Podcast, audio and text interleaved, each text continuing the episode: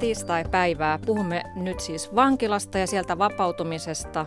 Puhumme teatterista, puhumme vankilateatterista. Tervetuloa kuuntelijat matkaan mukaan. Lähetysikkunan auki voitte mieluusti kommentoida keskustelua sen kautta. Tervetuloa Yle Radio yhteen ohjaaja näyttelijä Jussi Lehtonen. Moi. Sekä Kari Viippola. No niin, moi moi. Kiesma-teatterissa tulee tosiaan perjantaina ensi iltaan Vapauden kauhu teatterikappale. Ja tämän esityksen syntyprosessi on pitkä ja, ja mielenkiintoinen. Sen tekeminen työpajoineen erilaisissa vankilan jälkeisissä kuntoutusyksiköissä ja vankiloissa on kestänyt lähes puolitoista vuotta. Ja tässä on myös mielenkiintoista se, että tätä teosta varten on haastateltu lukuisia vankeja sekä yhä tuomiotaan suorittavia että vapautuneita. Ja käsikirjoitus pohjautuu siis tosi tarinoihin. Millainen prosessi tämä on ollut ohjaajan kannalta, Jussi Lehtonen?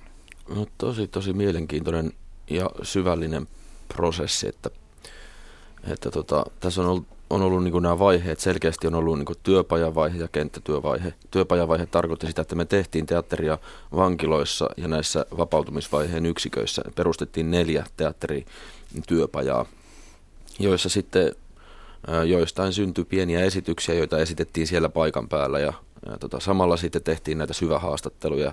Just haluttiin fokusoida tähän tilanteeseen ihmisen elämässä, kun pitkän tuomion jälkeen koittaa se vapaus ja pitäisi löytää ne elämän elementit sitten laitoksen ulkopuolella. Mutta miten sä onnistuit saamaan vankilat mukaan tällaisen teatteriprojektiin? mulla, on hyvät, mulla on hyvät suhteet.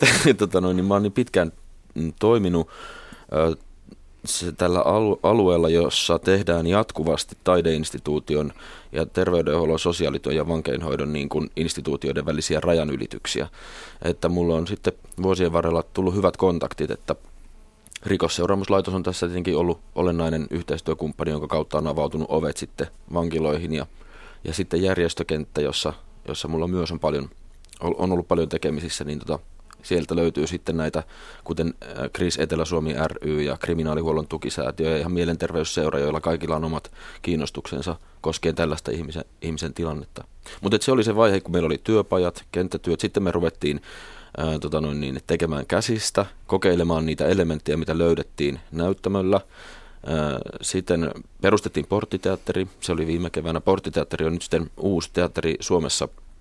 Se on vankilasta vapautuvien vapau, juuri vapautuneiden teatteri. Se on matalan kynnyksen teatteriseurue, jossa, jossa tehdään teatteria ja joka tarjoaa yhteisöllisyyden kokemuksia ihmisille, jotka suoraan vankilasta voi ikään kuin kävellä sinne teatteriin. Tarkoitus olisi, että porttiteatteri tulevaisuudessa myös pitäisi työpajoja sitten vankiloissa. Ja tämä vaihe, kun oli ohitte, niin sitten ruvettiin tekemään tätä esitystä ja Kiasma-teatteri on ö, paikka, mutta sit mun, mun työnantajahan on kansallisteatteri ja kiertuen näyttämö, eli tää on niinku, tässä on tosi laaja-alainen tämä porukka, joka tekee, ihmiset näyttämöllä on joko ammattinäyttelijöitä tai sitten ihmisiä, jotka on kokenut vankilasta vapautumisen ja myös on sellaisia, jotka ei ollut vankilassa, mutta joilla on äm, sanotaanko, sanotaanko päihde, päihteiden käyttäjän menneisyys, eli vakava päihdeongelma, että osa, osa on ne on nämä ihmiset, jotka meillä on näyttämällä, on löytynyt tämän pitkän puolentoista vuoden prosessin aikana erilaisista yhteisöistä. Mm. Tämä on ollut tosi, tosi poikkeuksellinen prokkis pitkä, jossa on menty niin monen porukan kanssa eri vaiheissa eri tavalla. Ja kerroit myös, että, että tosiaan koska mukana on sekä vankilasta vapautuneita päihdekuntoutujia ja yhä tuomiotaan istuvakin on mukana näiden ammattinäyttelijöiden lisäksi, että kaikki, kaikki nämä niin sanotut kokemusasiantuntijat niin eivät ole pystyneet sitoutumaan tähän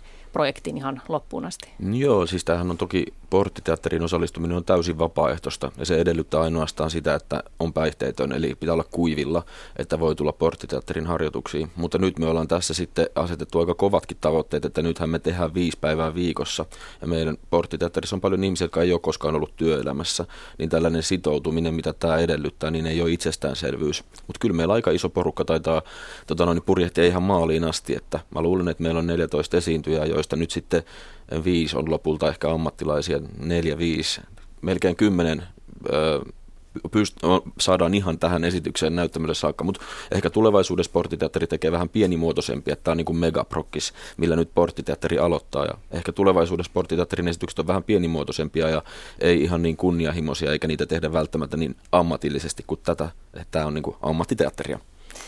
Kari Viippola, sä olet yksi näistä projektiin sitoutuneista.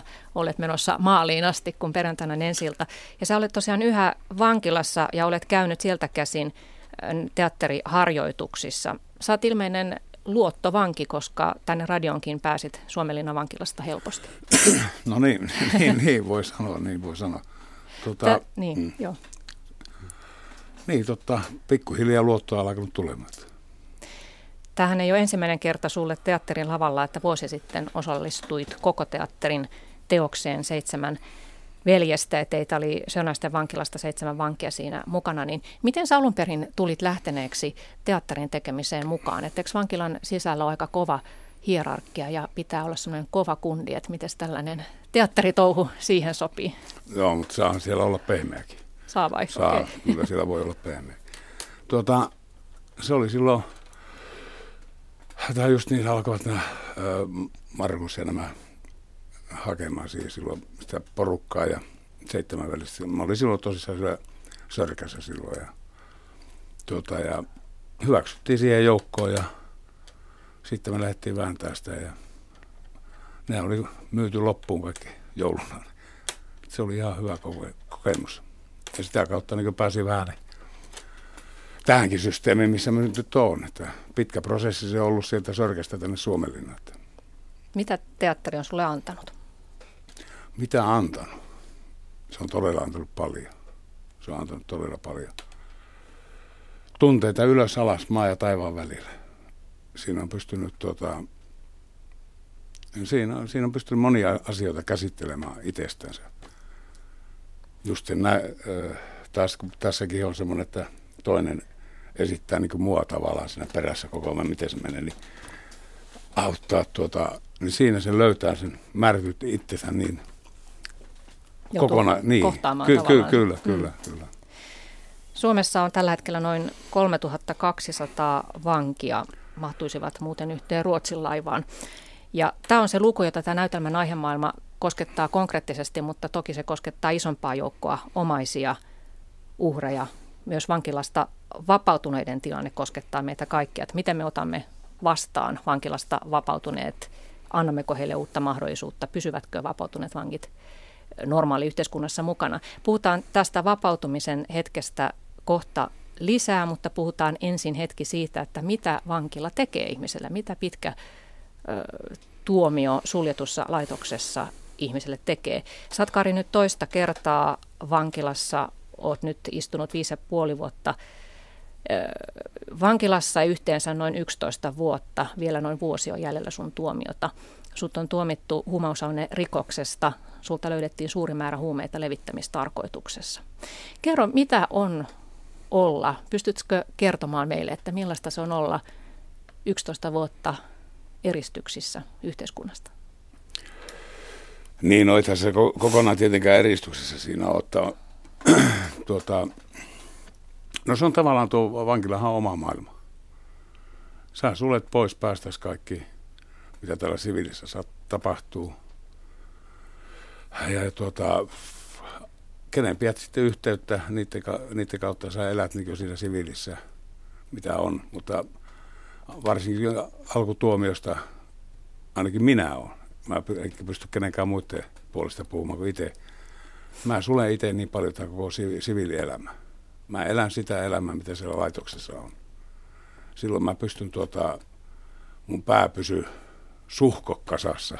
Se on helpompi elää, kun sulkee ky- sen kyllä, pois. Kyllä, Tässä Vapauden kauhunäytelmässähän on useita ö, tavallaan dokumentaarisia puheenpätkiä sun omasta tilanteesta ja kerrot siinä muun muassa, että miltä tuntui pitkän ajan jälkeen lähteä ensimmäiselle kuuden tunnin saatetulle lomalle. Joo, ky- kyllä. Miten sä kuvailet sitä siinä näytelmässä? No mä lähdin sen liikunnanohjaajan kanssa tuolla Sörkästä, niin terveisiä vaan Heikille sinne. Niin tuota, hänen kanssa lähdettiin silloin sinne Kristissä käymään ja se oli tosissaan, niin kuin mä kuvailenkin siinä näytelmässäkin, että Hämeentielle tullaan, niin onko muurahaisia ja ihmiset on niin muurahaisia ja kaikki tuntui jännittävän. Vaistamasti meidän Heikkiä kohti ja tämmöistä. Se ihmisten kohtaminen oli Kyllä, kyllä. Silloin mä olin ollut viitisen vuotta ollut sitä niin sanottua metro-kongia hinkannut siinä. Että Sitten sä kerroit myös siitä, että se nahkasohva siellä Krissin toimistossa niin oli Joo. sulle hyvin Joo, ky- kyllä. Joo.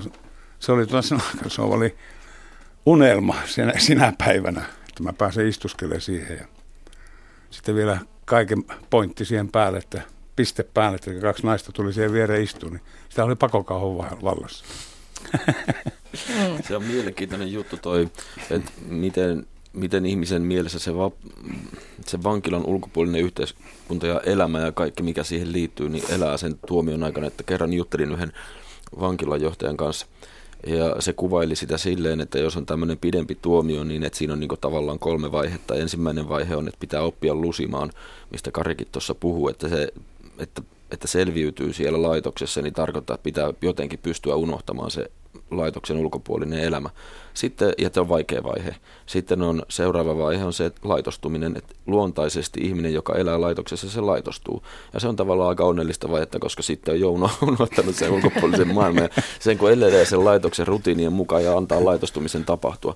Mutta sitten rupeaa lähestyä se vapautuminen ja se on, se on monimutkainen juttu, että kaikki siihen liittyvästi jotenkin aktivoituu ja siitä rupeaa saamaan ensin pientä makua. Tietenkin tapaamiset rupeaa jossain vaiheessa pyörimään ja puhelin, puhelimitsehän voi pitää yhteyttä tiettyinä aikoina ja sitten rupeaa tulee näitä koevapa- valvottuja tapaamisia ja näitä, mistä just sä kerroit, tällaisia kuuden tunnin reissuja ja sitten vähän pidempiä ja lopulta voi päästä avolaitokseen ja voi päästä koevapauteen, mutta tavallaan tähän on aika, että siinä on, se on mm. mietitty juttu, mm. mutta niin, että miten sitten ihmisen mieli menee tässä kaikessa mukana ja, ja, ja keho, niin se onkin sitten toinen juttu. Et oikeastaan tämä esitys, että miksi tämä on tehty, niin on, on oikeastaan just sen takia, että tämä on mulle aina ihmisenä, joka en ole koskaan lusinut, niin näyttäytynyt aika erityislaatuisena tilanteena ihmisen elämässä. Ja että paljon on jututtanut Eli mun historia suhteessa vankiloihin on se, että mä oon paljon esiintynyt vankiloissa. Mulla on näyttelijä koulutus ja näyttelijä menneisyys ja nykyisyyskin, vaikka nyt olen ohjaajan positiossa tässä prokkiksessa, niin tota, mä oon paljon esiintynyt melkein kaikissa Suomen vankiloissa ja monissa Ruotsinkin vankiloissa on käynyt, käynyt vienyt teatteriesityksiä sinne, ollut näyttelijän ominaisuudessa ja näiden vierailujen yhteydessä on jututtanut paljon vankeja ja kuunnellut tarinoita siitä, niiden elämäntarinoita ja sitten toisaalta sitä, että miltä se ne puhuu sitä vapautumisesta jonain aika pelottavana asiana ja, ja et kertoo, että toikin joku kaveri tässä samalla osastolla, niin se meni piiloon sängyn alle, kun piti vapautua, että se ei halunnut täältä lähteä. Ja ihan sitten tämä statistiikka, joka myös kertoo sitä, että ihmiset uudestaan ja uudestaan päätyy sinne vankilaan, että tavallaan rank, vankeusrangaistuksen tarkoitushan on lain mukaan niin valmentaa ihmistä siihen laitoksen jälkeiseen elämään, niin jotenkin se nyt sitten kuitenkin kääntyy itseään vastaan niin, että itse asiassa tämänkin projektin jälkeen yhä vahvemmin on tullut tämä käsitys siitä, että vankeusrangaistuksella on pahasti taipumus voimistaa ihmisen rikollisidentiteettiä ja voimistaa ihmisen päihteiden käyttäjän identiteettiä, jolloin se ei toimi sen lain mukaisesti, vaan juurista vastaan. Ja tämähän on siis erittäin vaikea kysymys, miten vankeinhoito pitäisi järjestää täällä Suomessa ja ihan joka puolella maailmaa. Ja itse asiassa kysymys, jonka kanssa on ihmisyhteisö ollut ikiaikaisesti tekemisissä ja nyt ollaan tässä pisteessä, missä ollaan. Me ei rupea olemaan vankilateatteria, se kertoo jostain. Mm. Kari Viippola, sä oot tosiaan ollut vuosia suljetussa vankilassa, mutta nyt tämän näytelmän ansiosta tavallaan sait siirron elokuussa avovankilaan Suomenlinnaan. Miten siellä oleminen eroaa suljetusta laitoksesta? Miten päivät, päivät siellä kuluvat? No mulla on mennyt tuossa kiasmassa nyt päivät, että... Niin. Mutta tuota, ihan on, on totta kai sun yöllä ja päivällä eroa sillä, mutta aina sä oot vangittu aivan sama onko sitä aitaa tai sitä ei ole, mutta sä tiedät sisimmässä, että sä, sä oot vangittu, että tämä on vankilassa. Totta kai tuolla on helpompia Suomenlinnassa asioita, kaikki asiat. Ja tuota, no, niin kaikki on helpompaa, totta kai. Ja tuota, tämmöinen mahdollisuus pitäisi antaa kaikille, että, jotka on tuolla vankiloissa, niin sanotussa kivitaloissa, että niille annetaan avolaitospaikat ja sitä kautta lähdetään ehdottamaan. Et se idis oli tässä se, että Kari ei olisi voinut osallistua tähän prosessiin Sörkasta, mutta Suomen se on mahdollista, koska avovankila perustuu siihen, että mm. käydään töissä ja voidaan käydä myös vankilan ulkopuolella töissä. Kari käy töissä, Karilla on työsuhde Kris Etelä-Suomi ryn kautta ja hän on työntekijänä osoitettu meidän prokkikseen. Kari, tota, Jussi tuossa kertoi kun on tosiaan paljon esiintynyt vankiloissa ja tutustunut intensiivisesti vankilaa elämään, niin totesi, että hänen mielestään se pitkä tuomio itse asiassa vaan vahvistaa ihmisen vangin ö, identiteettiä ja myös saattaa päihdeongelmia vahvistaa. Allekirjoitatko oman näkemyksesi mukaan tällaisen arvion, että, että se, miksi se vankilaitos on alun perin perustettu tavallaan valmentamaan sitä ihmistä kaidalle tielle, niin siinä on pahasti epäonnistuttu. Pistipä paha. Pisti niin. paha. Tuota, varmasti ja siellä, ketä silloin virka- virkailijoita, silloin päihdevirkailijoita, tämmöisiä osastoja, missä päihteettömänä ja näin ollaan. Että he tekevät parhaansa varmaan niiden asioiden kanssa. Ja niin kuin Suomen, linna, Suomen linnassakin, siellä on omat kuvatuvat sun muut, että siellä tehdään yötä päivää hommaa kaikki nyt päihdeongelmien takia, ongelmallisten takia. Ja mm. Tuohon mä en osaa sanoa oikein sillä osaa sanoa, tuota, että no. Aika monilta tässä se prosessissa. Aika vaikea sanoa. Mm. Aika, aika monilta tässä prosessissa me ollaan siis jututettu kauheasti ihmiset. Sä mm. kerroit, että me ollaan tehty näitä haastatteluja ja ne ei ole pelkästään ex-vankien haastatteluja, myös mm. sitten työntekijöitä ihan rikosseuraamuslaitoksen johtajan myöten on, on käyty jututtamassa, että meillä on niin laaja tietomateriaali tässä näin. Mutta aika vahvasti sieltä nousee tämä idis siitä, että meillä pitäisi olla niin kuin erikseen kuntouttavia vankiloita ja sitten jonne tuli sellaiset henkilöt, jotka haluaa muutosta elämässä, jotka haluaa oikeasti päästä eroon päihdeongelmasta, jotka oikeasti haluaa päästä eroon siitä väkivaltakäyttäytymisestä, jotka, jotka haluaa päästä eroon sitä rikollisidentiteetistä, että niiden pitäisi olla omana porukkanansa ja siellä ei pitäisi olla niin pa- tai siellä pitäisi olla vapauksia, jolloin olisi mahdollista osoittaa sitä, että pystyy kantamaan vastuuta. Että, että tavallaan se, se vankilassa mun nähdäkseni se hierarkisuus on itseisarvo. Eli vankiyhteisö järjestyy aina hierarkisesti ja niin se on ajateltukin. Silleen se toimii se juttu. Joku on kingivanki ja joku on pelkäjäosastolla, kuka mitenkin. Tämähän myös vahvistaa tiettyjä identiteettejä, jotka ei välttämättä ole niiden ihmisten valintoja tai niiden ihmisten minuuden mukaisia. Että tavallaan, että siinä olisi kyllä niin kuin ison reformin paikka – mutta totta kai sitten sanotaan heti, että ei meillä ole rahaa rakentaa kuntouttavaa vankilaa. Joo, just, just ollaan, joo. Mutta mun mielestä tämä olisi jotain, mihin kannattaa satsata. Onko meillä varaa siihen, että ihmiset viettää koko elämänsä laitoksessa ja kattokaapa jostain paljon maksaa yksi päivä vankilassa? Mm. No rikosseuraamuslaitoksen strategiahan on lisätä avovankiloiden avovankipaikkojen määrää kyllä tulevaisuudessa, että siinä mielessä ollaan menossa askel kohti pois suljetusta laitoksesta. Mutta se yksi iso ongelma tässä on tosiaan, mitä, mitä molemmat otitte esille, tämä päihdeongelma, joka vaikuttaa siihen, että pystyykö se ihminen vapautumisen jälkeen sitten pysymään irti rikoksista, niin tuota, huumetuomioiden määrähän on kasvussa. Niin miten tämä Kari Viipola siellä kiven sisällä näkyy tämä huumemaailman yleistyminen?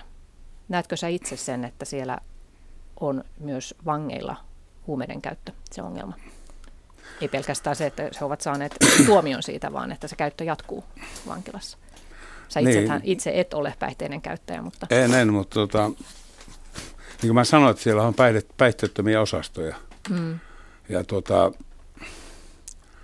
kyllä mun, mun äh, kuva, että mitä talo antaa, talo antaa niille unitabletit, niin siinäkään niiden päihteiden käyttö on. Että, no totta kai joka paikassa on jotakin, että sitä voi Mutta jostain sitä ainetta kulkeutuu sisään, koska monihan saattaa vasta aloittaa vankilassa no, ni, Niistä asioista minä en tiedä. Sitä, sä puhut nyt viisaasti, mutta mä voin niin. kertoa, mitä, mitä muuta tässä on käynyt ilmi tämän porttiteatterinkin yhteydessä. Siis meillä on tehty viime, viime keväänä, kun me aloitettiin porttiteatterin, niin me tehtiin juuri erilaisista niin kuin vankila, vankilassa olemiseen liittyvistä tilanteista näitä tällaisia improvisaatioita.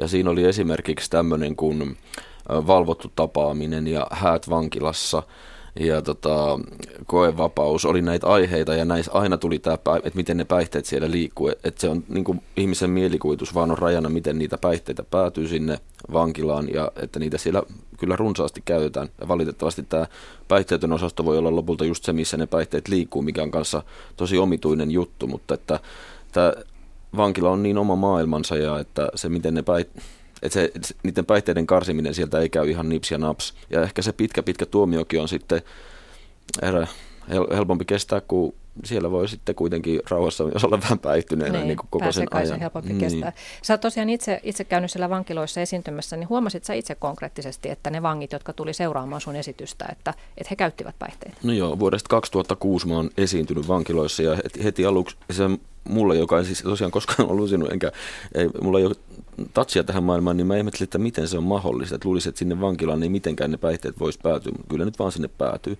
Ja tota, et, sitten juuri kiinnitin huomiota, että noin noi ihmiset on päihtyneitä. Tietysti voi olla lääkitys, joka aiheuttaa sen, niin kuin Kari äsken sanoi, mutta että, että tota noin niin, siihen hämmentyneenä kiinnitin huomiota ja pikkuhiljaa mä oon niin kuin näköjään hyväksynyt sen, että niin se käy. Mm-hmm. Kari ei voi nyt kertoa meille, että miten, miten päihteet päätyvät vankilaan, koska sun pitää vielä palata sinne ei, enkä mä vankilaan. todella muutenkaan pysty kertomaan, mä tiedän. Tosiaan se, että, että on varmaan selvää, että se, että pääsi irti päihteistä, niin on avajuttu siihen, että elämä vankilan jälkeen alkaisi sujua. Ja jos katsotaan näitä uusintarikosten tekijöiden määrää, niin pientä laskua on tapahtunut 2000-luvun alusta. Silloin vuonna 2069 prosenttia vangeista palasi vankilaan jossain vaiheessa, vuonna 2008 61 prosenttia. Viidessä vuodessa määrä on vähentynyt 8 prosenttia, mikä kuulostaa vähältä, mutta jos ajatellaan, että se tarkoittaa kuitenkin 350 vankia, ja yksi vankilavuosi maksaa noin 79 000 euroa yhteiskunnalle, niin sillä on jo iso merkitys. Mutta se, mikä, mitä tekin otatte tässä näytelmässä esille, että julkisuudessa usein myös liioitellaan tätä uusioiden määrää, että jos ajatellaan ensikertalaisia, niin heistä vajaa puolet ei palaa koskaan vankilaan. Että se korkea prosentti koskee näitä uusinta, siis vankeja, joilla on korkea riski siihen uusimiseen. Ja jos katsotaan vain sitä populaa, mikä siellä tällä hetkellä on, niin heistä suurin osa on uusioita. Mutta ensikertalaisista tosiaan itse asiassa vain muutama vanki sadasta ensikertalaisesta joutuu varsinaiseen vankilakierteeseen. Ja, ja tekin otatte sen siinä esille, että, että hei, että, että tota, 10 prosentilla vanke, vangeista ei ole päihdeongelmaa ja vajaa puolet ei palaa sinne. Että niin. me myös helposti yleistetään. Kyllä, tämä on täynnä yleistyksiä tämä, tämä skene. Ja niin mä toivon, että tämä meidän esitys vastustaa niitä yleistyksiä. Kaikki on yksilöitä, kaikilla on oma erityinen tarinansa. Päihteet liittyy joidenkin elämäntarinaan, toisten ei, tai liittyy tavalla tai toisella. Että Rikosseuraamuslaitoksen mukaan tämä uusioiden väheneminen selittyy juuri päihdekuntoutuksella, mistä Karisäkin otit esille, ja myös koulutuksella. Mutta tosi meillähän on tosi vähäistä se vankilan sisällä tapahtuva opiskelu, että noin 7 prosenttia vangeista saa koulutusta. Norjassa luku on 53 prosenttia. Ja sitten jos ajatellaan Norjan uusinta rikostilastoja, niin siellä vain alle 20 prosenttia palaa vankilaan ja meillä se on tosiaan 61 prosenttia, joten tässä selvästi on joku korrelaatio. Oletko Kari tehnyt mitään opintoja siellä vankilan sisällä? En, tuossa, en, en ole silloin mitään tuota. Onko sitä tarjottu sitä mahdollisuutta?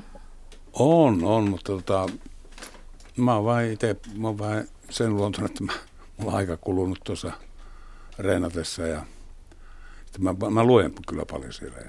Minkälaisia mahdollisuuksia olisi opiskella? Mitä tiedät niistä? Siellä on kaiken maailman pinta, pintakäsittelykursseja ja lukiota ja mä olen sen ikään, että mä nyt lukioon vitti enää mennä. Mutta tota, Mut myös ammattiin valmistavaa Kyllä, kyllä on jo. Ja tehdä. Ihan la, laajasta laittaa. Että. Mm. No sä oot Kari tosiaan ö, toista tuomiota suoritat nyt, oot siinä loppusuoralla, niin mitkä asiat sulla vaikutti siihen, että sä jouduit uudestaan vankilaan? No, että tavallaan sun joo, kohdalla, kohdalla se ensimmäinen tuomio tavallaan epäonnistui juuri siinä suhteessa, että sua ei saatu, saatu irti rikoksesta.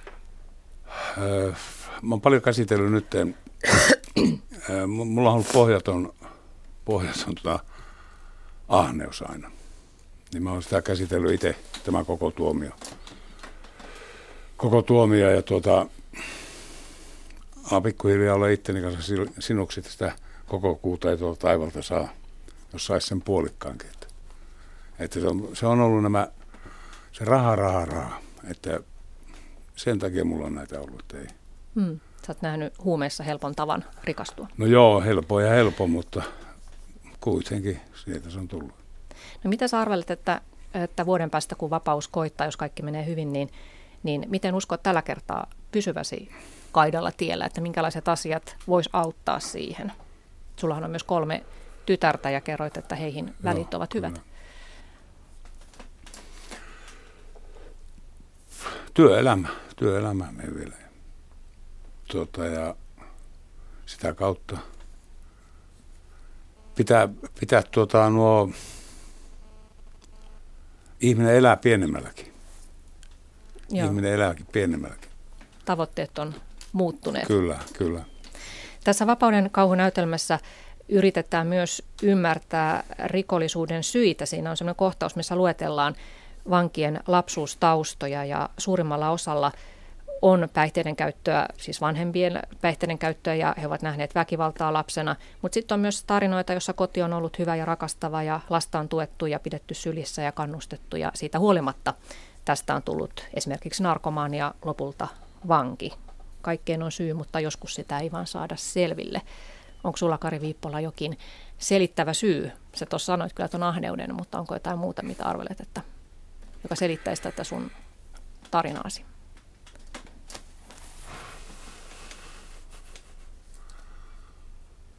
Jaa, jaa. En mä sitä osaa oikein sanoa. Tuota, siinä on niin monta tekijää, monta tekijää noissa asioissa. Että tuota, en, en mä, mä en vastaa tuohon mitä mä vähän nyt ei antaa olla, ei antaa olla. Mulle itselleni tästä Vapauden kauhun harjoituksista, kun kävin katsomassa, niin jäi mieleeni sellainen riipaiseva repliikki, jossa sanottiin, että jo lapsena minulle tehtiin kaikki mahdollinen paha, mutta olen antanut anteeksi. Ja ihmettelen näitä kaikkia tuomitsijoita, ketä ne on sanomaan, mitä voi sovittaa. Että tavallaan siis se, että tämä replikki, jonka taustalla on haastattelu tosielämästä, niin, niin tuota, laittaa miettimään sen, että jos ihminen on koko elämässä jo kokenut kaltoinkohtelua joutuu sitten vielä rikoksen polulle tavallaan sen takia ja sitten kärsimään sen tuomio. Mutta sitten taas toinen puolihan tässä on se, että, että kyllähän rikoksista pitää olla jokin seuraamus, vaikka kuinka olisi sitten jotakin selittäviä asioita siellä taustalla, niin tästä päästäänkin tähän kysymykseen, että pitäisikö vankilan olla enemmän vankein hoitoa kuin vankein rangaistusta? Joo, tota, niin, mä, mä mietin just sitä, että kun meidän tässä porukas on tosi monenlaisia ihmisiä. Karilla on tietynlainen tarina ja toisilla on toisenlainen tarina. Niin kuin mä sanoin, kaikki on yksilöitä, on vaikea tehdä yleistystä. Ja jos lähdetään yleistyksestä, mennään varmaan metsään. Nyt puhutaan tosi erityisistä ihmisistä, joilla on kaikilla erityinen elämäntarina. Ja tosi monet porttiteatterilaisistakin mm, ehkä kokee, että he ei koskaan ole ollut osa tätä yhteiskuntaa. Ja monien laitosura on alkanut jo ihan lapsena. Ensin on otettu huostaan lastenkoti, nuor, nuor, nuorisokoti, sitten nuorisovankila, sitten erilaisia laitoksia. Mä oon itse 41. Mun ikäisiä ihmisiä on tässä prosessissa ollut, jotka ei ole ollut työelämässä koko elämässään yhtään kertaa. Jos mä itse on ehkä vähän niin kuin työnarkomaani, niin siellä se addiktio on kohdistunut johonkin muuhun ja se työ on niin kuin täysin ulkona. Sitä ei myöskään, että se ei millään tapaa no, ole todennäköinen projekti tulevaisuudessakaan. Että esimerkiksi voi olla sellainen tilanne, että se eletty elämä on jättänyt niin paljon jälkiä no sanotaan ihan sinne fysiikkaan, sinne psyykeen ja sitten toisaalta, että on perinnässä niin paljon, että ei ikinä kannattaisi tienata mitään muuta kuin just sen, että leivän saa. Että ihmiset saattaa olla sellaisessa pisteessä eri syistä, että ne kokee, että ei niillä ole enää mitään menetettävää. Ja tämä on itse asiassa hirveän hyvä hetki ruveta tekemään teatteria, koska teatterissa sellainen asenne, että, että, tota, sellainen, että mulla ei ole mitään menetettävää, mä heittäydyn nyt tyhjän päälle ja katsotaan mitä tapahtuu, niin siitähän syntyy parhaat kohtaukset ja improvisaatiot ja tilanteet. Ja niin kuin herkullisin läsnäolo on sellainen, missä ihminen heittäytyy kokonaisvaltaisesti siihen tilanteeseen. Ja jollain tapaa tämä, tämä porttiteatterin niin kuin ilmapiiri ja tilanne on ollut tämän tyyppinen. Ja sen takia meillä on tulos mun mielestä erittäin poikkeuksellisen koskettava ja hieno esitys. Ja niin ihmisistä löytyy sitten muita puolia kuin ne, jotka on ehkä heitä ajanut tähän vankila- ja päihdekierteeseen. Kaikissa meissä on tosi moni ominaisuuksia. Ihminen on kokonaisvaltainen olento. Että kyllä mä kannattaisin sellaista kokonaisvaltaista näkökulmaa, että se, se ei ole kiinnostavaa, päätyykö huumeet vankilaan vai ei, vaan se, vaan se on kiinnostavaa, että minkälainen tämä yhteiskunta on, mit, mit, miksi käy niin, että ihmiset jo ihan lapsuudesta menettää sen tatsin ja ja joutuu tuohon kierteeseen, laitoskierteeseen, tai että tai että miten me voitaisiin tehdä ihan kaikki me, jotka ei olla oltu vankilassa, että vankilasta olisi helpompi palata tai tulla siihen mukaan siihen yhteisöön, kun palata on ehkä väärä sana ihmiselle, joka ei koskaan ole kokenut olemansa, niin sellainen ihminen voi palata. Mutta me yhteisönä, me ihmiset voidaan suhtautua niin tai näin. Ja, ja tässä on, on olennaista. Otatko töihin ex-vangin? Lähdetkö treffeille ex-vangin kanssa? Vuokraatko asuntosi ex-vangin kanssa? Miten suhtaudut siihen, kun naapurisi muuttaa ex-vanki? Nämä on aika olennaisia hetkiä. Tavallaan tässä teatterissa on nyt isoja mahdollisuuksia, koska siinä me voidaan kohdata yllättävän tasavertaisina. Me voidaan yhteisen tekemisen kautta löytää jotain sellaista, mikä meitä yhdistää toisimme, eikä nojautua niihin tekijöihin, jotka meitä erottaa toisistamme niin kuin voimakkaasti. Eli toki mun elämä on tosi erilainen kuin sellaisen 41-vuotiaan, joka ei koskaan ollut työelämässä, kun mä oon niin hirveästi ollut siellä työelämässä. Tosi mulla se työ on taidetta ja taide on tavallaan aika paljon myös mun elämä niin, että näin. Mm. Mutta siinä näytelmässähän onkin yksi repliikki, joka tiivistää tuon, tuon porukan tunnot, että, että miten voisin palata koskaan yhteiskuntaan, kun en ole koskaan ollutkaan osa sitä. Mm. Että on alusta lähti niin kuin ollut syrjässä ja, ja syrjäytetty. Onko, se, onko he myös sitten toivotonta porukkaa? No ainakaan tässä kontekstissa he ei näyttänyt toivottomina, mutta voi olla, että esimerkiksi, että he palaisivat työelämään, niin, tai palais, tai taas tulee tämä palata, on niin voimakas mm. tota noin, niin tämmöinen mantra tässä yhteiskunnassa, että teidän pitää palata yhteiskuntaan ja palata työelämään. Entä jos ei ole koskaan ollut, miten palata, jos ei ole koskaan ollut siellä, niin. minne palata? Nyt, nyt mä en halua enää itsekään käyttää tätä. Eli tota, että et he meni sellaisiksi, että ei välttämättä kaikille ihmisille on mahdollista sitoutua siihen työelämään niin kuin niillä säännöillä, millä suurin osa niihin sitoutuu. Että esimerkiksi sitä ei välttämättä pidä olettaa. Sitten ehkä se tuleekin siltä, ehkä se ihminen jonain päivänä pystyykin siihen. Öö, niin on sitten, se on ollut onnekasta. Mm.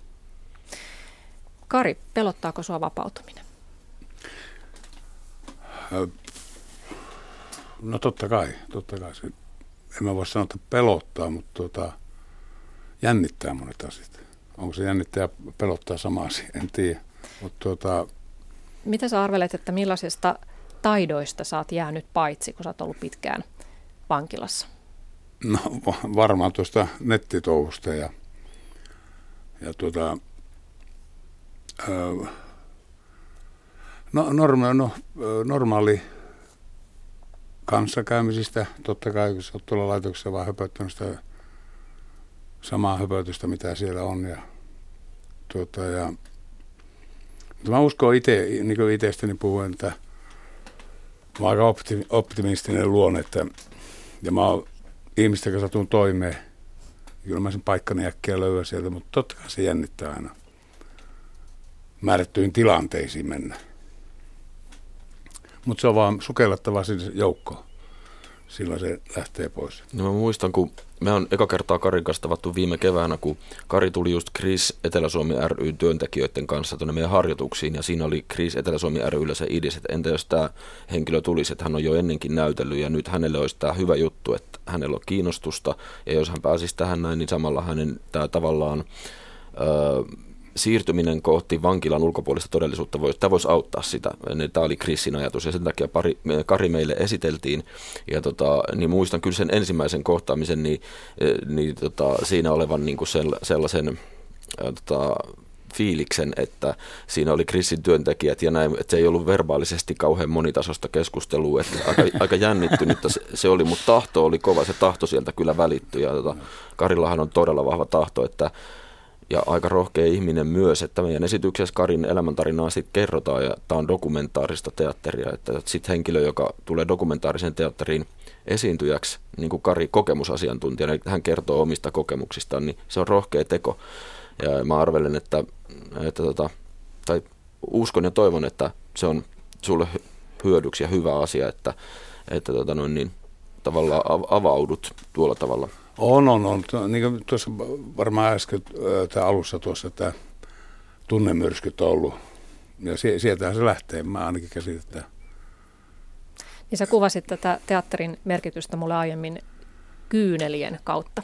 Joo, kyllä mulle 20 vuoteen kyyneliä tullut, niin nyt on määrätysasiassa tullut. No me ollaan tehty sellaisia harjoitteita, missä meillä on mm. niin rumpu ja näyttelijä. Ja näyttelijä esimerkiksi Kari, jolla on kokemus vankilasta vapautumisesta. Ja me ollaan antu erilaisia otsikoita, esimerkiksi jouluvankilassa tai val, tämmöinen perhetapaaminen, jotka on siis tosi tosi tunteellisia juttuja. Jos nyt kuka tahansa meistä kuvittelee elämänsä täysin eristyksissä niin kuin läheisistä ja rakkaistaan, ja sitten tulee se hetki, että saa kohdata, tai sitten tulee se joulu, jos, jolloin ne tulvii väkisin kaikki läpi ne tunteet, jotka liittyy niihin ihmisiin, joista on pakosta erossa, niin kyllähän ne on tosi tosi tunteellisia. Mm. Mutta sitten se on ollut hienoa, Kari on meille kertonut niistä tunteista, miltä ne on tuntunut, ja sitten meillä on ollut ammattinäyttelijä, joka on rummuttanut sen saman tunteen, mikä Karilta on tullut, niin että se on tullut sekä verbaalisessa muodossa että sitten musiikkina. Ne on ollut tosi järisyttäviä juttuja, ja tässä esityksessäkin on tämä edelleen tämä dynamiikka olemassa. Että oikeastaan se on rakennettukin niin, että meillä on kaksi entistä vankia esi- esiintyjinä, jotka on ollut joka päivä harjoituksissa, joilla on isot roolit ja toinen niistä on Kari. Ja sitten heillä on työparina ammattinäyttelijä, joka on sitten, jonka, jonka rooli on ollut, olen ammattinäyttelijä, joka asetun vapautuvan vangin rooliin ja tulkitsen oman taiteilijuuteni kautta sitten niitä tunteita ja tilanteita eri tavoin. Että tämä, tämä työskentely on minusta ollut hyvin mielenkiintoista ja, ja, ja Karin työparina on sitten ollut näyttelijä Taisto Reimaluoto ja hän on näitä tulkinut sitten näitä tilanteita erilaisiin konstein ja siitä on syntynyt myös mun näkökulmasta tosi erityislaatuista taidetta. Siinä oli tuota, vielä tuo tosissaan tuo musiikki, sitten niin kuin Sanna on siinä sen viulun kanssa, niin se on tuo, vetäisi pari kertaa. Joo, kyllä tehtiin kyllä, sitten paitsi, että kyllä. Karja taistoi, niin sitten Karja Sanna Salmenkallo, joka on meidän säveltäjä ja muusikko, niin sitten oli mielenkiintoista huomata, että jos kertoo esimerkiksi kokemuksensa, minkälaista on viettää joulua vankilassa ja se kyllä. turkitaan rummuilla, niin siitä tulee kovin erilainen kuin jos se turkitaan viululla. Eli mm. tällaiset kvaliteetit on tässä esityksessä tässä projektissa tärkeitä. Me tehdään taidetta, mutta sitten tässä on tällainen terapeuttinen aspekti. Meillä on sitten työnohjaus, että tavallaan mielenterveysalan ammattilaiset on meillä niin kuin taustavoimina, mutta harjoituksissa me pärjätään ihan omalla porukalla. Mutta aika tarkkoina ollaan oltu näissä harjoituksissa siitä, että ihmisten fiilikset pääsee ulos, että jos rupeaa ahdistamaan, että niin me joka kerta, kun kokoonnutaan, ensin pidetään fiiliskierros, ihmiset saa kertoa, miltä niistä tuntuu, miltä edellisen kerran harjoitukset tai esitys on tuntunut, ja, ja sitten myös lopetetaan siihen harjoitusten jälkeen, että yritetään pitää huolta siitä henkisestä hyvinvoinnista, ja, tota, ja tällä tavalla matka, matkataan. Puhutaan vielä tästä vapautumisen kauhusta, niin siihen liittyy se vangin leima, joka, joka siihen otsaan on joskus tatuoitu, niin vapautuuko vanki oikeasti koskaan? Vai seuraako se ma- vangin maine häntä ikuisesti?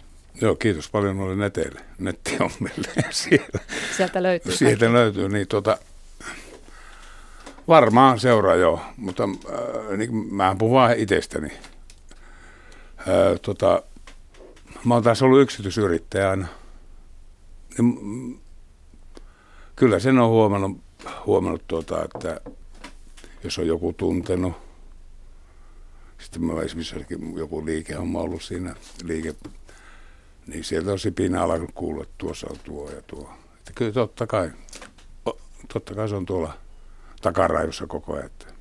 Onko se tavallaan osa sitä rangaistusta, että vaikka sen tuomion kärsii ja pääsee vapaaksi, niin sitten tavallaan se rangaistus jatkuu vielä No kyllä, kyllä, kyllä, kyllä.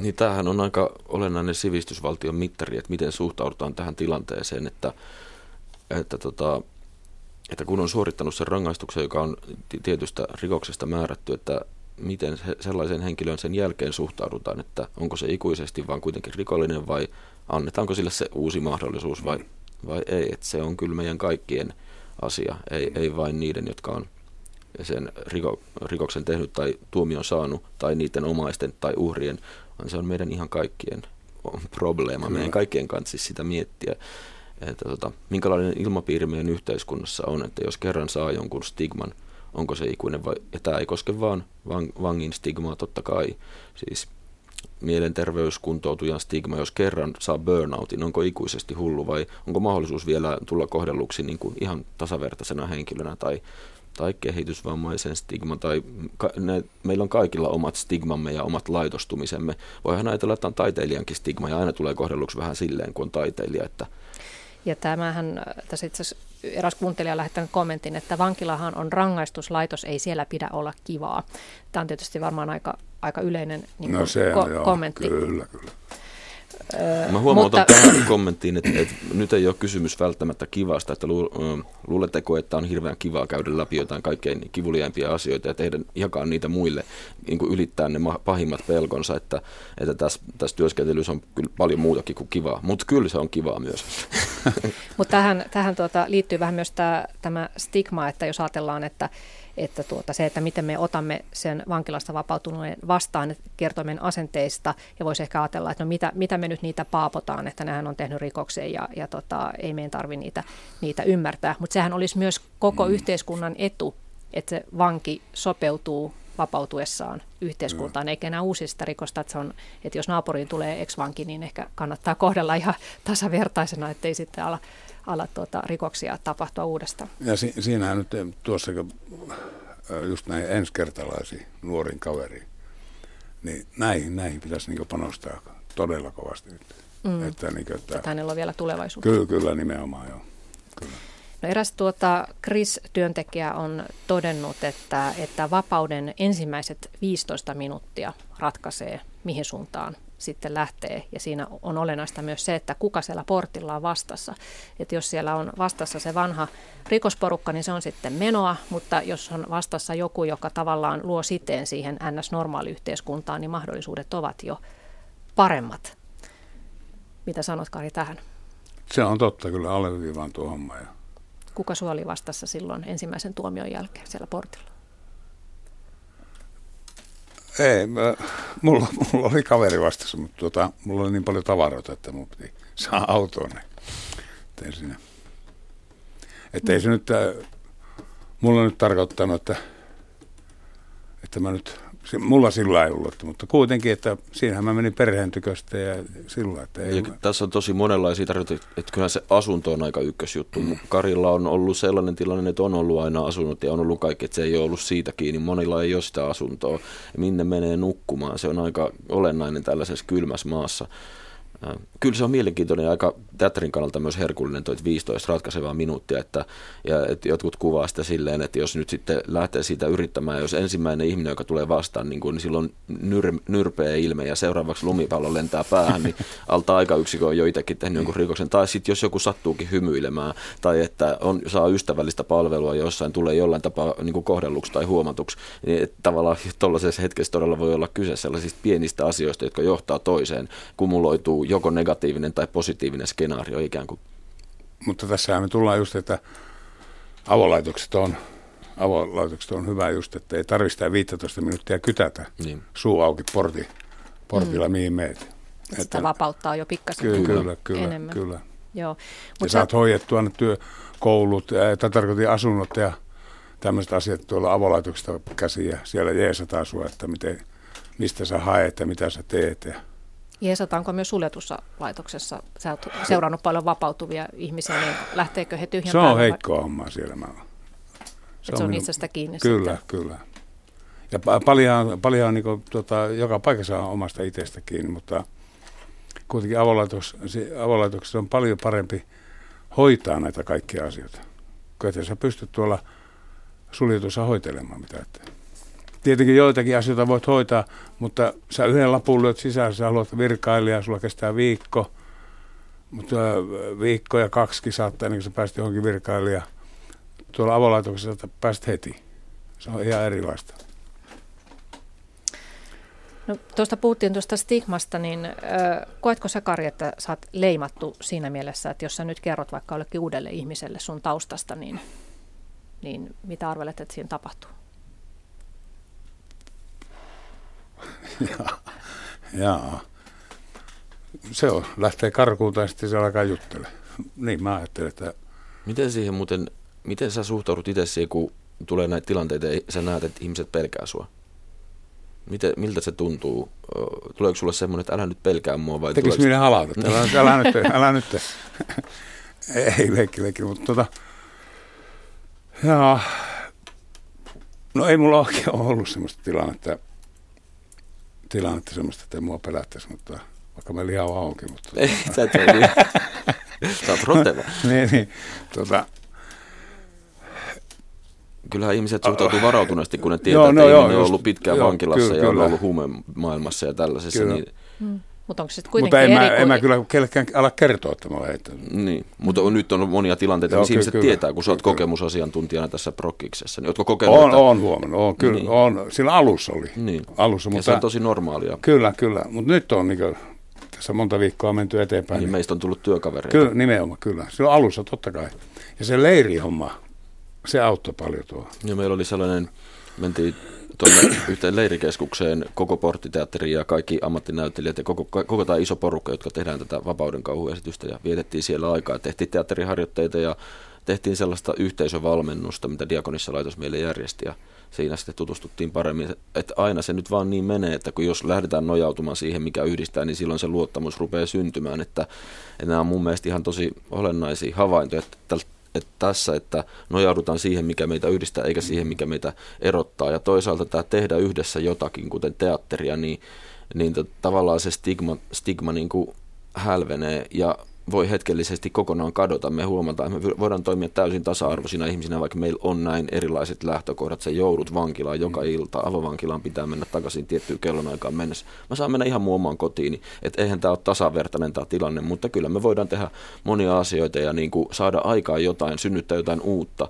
Tämä on mun mielestä oikeasti tärkeä juttu, koska jos stigmatisaatio hälvenee oikeastaan näinkin yksinkertaisessa settingissä kuin vaikka teatterin tekeminen yhdessä, tai myös tämä, että mä vien esityksen jonnekin, niin mä huomaan, että siinä tilanteessa no mun ja katsojien välillä, mutta myös katsojien välisesti, kun me jutellaan siitä, että mitä piditte tästä taideesityksestä. Jos se on mennyt hyvin, tunnelma on rento, niin yhtäkkiä niin kuin, se on luonteva, taide tarjoaa niin kuin luontevan välineen tällaisen aika tasa-arvoiseen kohtaamiseen. Tämä on mun vahva kokemus kymmenen vuoden työstä, joka kannattelee mua, koska mä nyt teen haasteellisia prokkiksia ja voisi ajatella, että miten mä jaksan, mutta mä jaksan, kun mä näen, että tässä on näin isot potentiaalit, näin, kun, kun, kun, kun kohdataan, kun se oikea kohtaaminen tapahtuu ja, ja vielä kun se tapahtuu sellaisten ihmisten välillä, joiden kohtaaminen ei ole itsestään selvää, niin se on tosi järisyttävää ja se on aina järisyttävää joka kerta, joka päivä. Mites Kari, tunnistatko tuon tunteen, että kun sä oot siellä harjoituksissa samalla viivalla päihdekuntoutujien muiden vankien kanssa ja sitten ammattinäyttelijöiden kanssa, niin tämä, että se tavallaan se stigma siinä hälvenee, että sekoittuu jo se, että mikä teidän asema on. Mä, musta tuntuu, että me ollaan ihan kaikki sama porukka. Me ollaan niin samassa laivassa, me Kyllä. tehdään, meillä on yhteiset päämäärät. Kyllä, kyllä. Ja meillä on, Jussi on kyllä porukan hyvin vetänyt siihen kasaan, että osaa puikkelehtiä siellä välissä, miten se sanotaan, johtaa sitä hommaa, että kyllä siinä on ihan ok. Kyllä, kyllä, täytyy täys kunnia antaa. Eli teatterin tekeminen voi tuoda vapautuneille vangeille tai vapautumisen kynnyksellä oleville vangeille uusia näkymiä, näkymiä elämään ja myös sitten laajentaa yleisön ennakkoluuloja aiheesta. Sähän on tuota, Jussi Lehtonen erikoistunut tällaiseen jalkautuvaan teatteriin. Myös voitaisiin siitä puhua tässä lopussa hetkinen, että oot siis kansallisteatterin kiertonäyttämön taiteellinen suunnittelija ja oot, oot siis näyttelijä ja, ja oot kiertänyt vuosia erilaisissa hoitolaitoksissa vanhusten, vammaisten, vankien, huumevieroitusnuorten ja turvapaikanhakijoiden parissa ja sä oot esittänyt heille yhden miehen runonäytelmää William Shakespearein soneteista muokattua Rakkaus ei ole ajan narri nimistä esitystä. Ja kun sä kävit vankiloissa esiintymässä, niin, niin tuota, eräs vanki kommentoi, että, että sä oot Jussi kova jätkä, kun sä tuut tänne vankilaan meille esittämään tätä. se on huvittavaa, koska mä oon kyllä kova jätkä vastakohta tietyssä mielessä, mutta se ehkä sit, sitä kautta, että en ole kova, niin onkin just kova. Mm. Vankilassa on ehkä aika olennaista, että tunteiden näyttäminen siinä yhteisössä on tosi omituista. Että mil, mitä kautta niitä tunteita siellä nyt voi sitten näyttää, se tavallaan perustuu siihen, että peittää kaiken, peittää kaiken, peittää toisilta vangeilta ja peittää niiltä työntekijöiltä.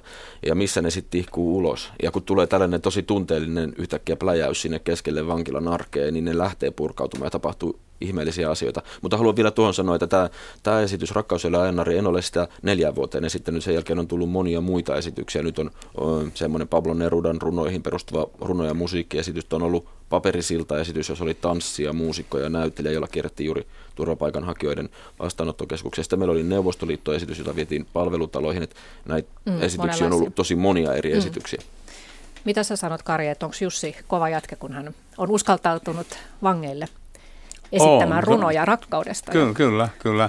Mutta mä uskon, että ka- monella niin vangeilla ja meistä niin mitään tarkoita ja muita, niin siellä sisimmässä on kuitenkin kaikki nämä rakkaudet ja runoja ja sun muut, että vaikka se ulkokuori saattaa näyttää miltä näyttää. Että tota. Mutta onko se totta, että siellä vankilassa pitää peittää se kaikki tunneilmaisu? Ei saa näyttää muille. No määrätyissä tilassa, kyllä to, määrätyissä asioissa, totta kai, totta kai. Ja, tuota, mutta sitten kun sä pääset taas jonkun, jonkun kanssa kaveri, kyllä sä juttelet ihan normaali ihmistä. Et sä nyt aina istu, että pumppi päällä siellä. Että jutellaan, jutellaan muistakin asioista. Että, mm. Ilman muuta. Nämä onkin oikeastaan sellaisia tilanteita, jos mä esi- esiinnyn jossain osastolla, niin siellähän on se hierarkia, eli siellä on joku pomovanki ja sitten niillä on oma asemansa siinä ja silloin tulee just tämä mielenkiintoinen ilmiö, että esitys, esityksessä ne ihmiset saattaa katsoa sitä esitystä Joo, ja sen lisäksi ne katsoo sitä pomovankia, että miten se reagoi. Ja se pomovanki saattaa niin kuin sellaisella aika pien, pienin eri keinoin ilmentää, että miten tähän on syytä reagoida. Että tavallaan se tunneilmaisu on tosi vahvasti tietynlaisen hierarkian määrit, määrittelemään. Tämä sama ilmiöhän on kansallisteatterissa, kun joku firma ostaa sen esityksen ja, ja pomo istuu en, keskellä eturivissä. Kaikki työntekijät katsoo sitä pomoa, että miten se reagoi. Sitten kun se rupeaa nauramaan, muutkin rohkenee naura. Että nämähän on mm. erikoisia sosiaalisia tilanteita, mutta niissä käy ilmi erilaisia asioita. Mm. Mutta vielä vaan sitten tätä, vankilassa on paljon vankeja, semmoisia, joilla on todella mahtavat kirjoitustaidot, nä- näyttelijätaitoja, musiikaalisia ihmisiä. Siis laajasta laitaan huippu, niin kuin, jos niillä annettaisiin mahdollisuus ja, ja ne pysty, pystyisi itsestänsä työntämään esille ne, niin sieltä löytyy mitä vaan. Potentiaalia. Potentiaalisesti niin, just, Se on kurjaa, että tämä potentiaali ei pääse ulos. Kyllä, kyllä. Et, mutta on meillä hyvää tässä Suomessa myös, mä kävin Englannissa tutustumassa siellä vankilateattereihin, ja siellähän on tosi pitkälle kehittynyttä niin kuin taidetoiminta vankiloissa, ja mä olin siitä vaikuttunut. Mutta yhtä aikaa mä huomasin, että että niinpä, mutta miksi? Koska siellä voi olla ne tuomiot sellaisia, että ei vanki itsekään tiedä milloin vapautuu. Niin kuin elinkautisen käsite on tosi lavea. Voi olla, että ei vapaudu koskaan. Menettää äänioikeutensa. Ja ne suljetut laitokset on todella suljettuja. Tämmöinen, missä Kari on ollut mukana, että seitsemän proidia Sipoosta, siis suljetustalossa olevat vangit tulee koko teatterin tiloihin näyttelemään, ei voisi toteutua siellä Englannissa. Siellä ei todellakaan siitä tehtäisi niin hirveä skandaali, että kuningatar kieltäisi sen alta aikayksikön, että miten noin vaaralliset henkilöt voi mitenkään liikkua täällä meidän keskuudessa. Ja tavallaan siellä se vapautuminen näyttäytyy tosi epärealistiselta. Meillä Suomessa on kuitenkin tietty kesto elinkautisellakin tuomiolla. Eli tämä kysymys siitä, miten palata, niin sanotusti palata taas kerran tämä, tulla osaksi yhteiskuntaa vankilatuomion jälkeen, niin meillä se on ihan oikeasti, ihan oikea kysymys. Eli että voit, voihan niitä ex-vankeja niin pelätä ja vihata, mutta ne on täällä meidän joukossa joka tapauksessa. Meidän elinkautinen on määräaikainen. Tämä Vapauden kauhuprojekti työpajoineen on tosiaan synnyttänyt myös uuden teatterin, Porttiteatterin, joka on Helsingissä vapautuneiden vankien teatteri, niin aiotko Kari Viippola jatkaa siinä? Joo, kyllä, kyllä jos on mahdollista, totta kai. Totta kai.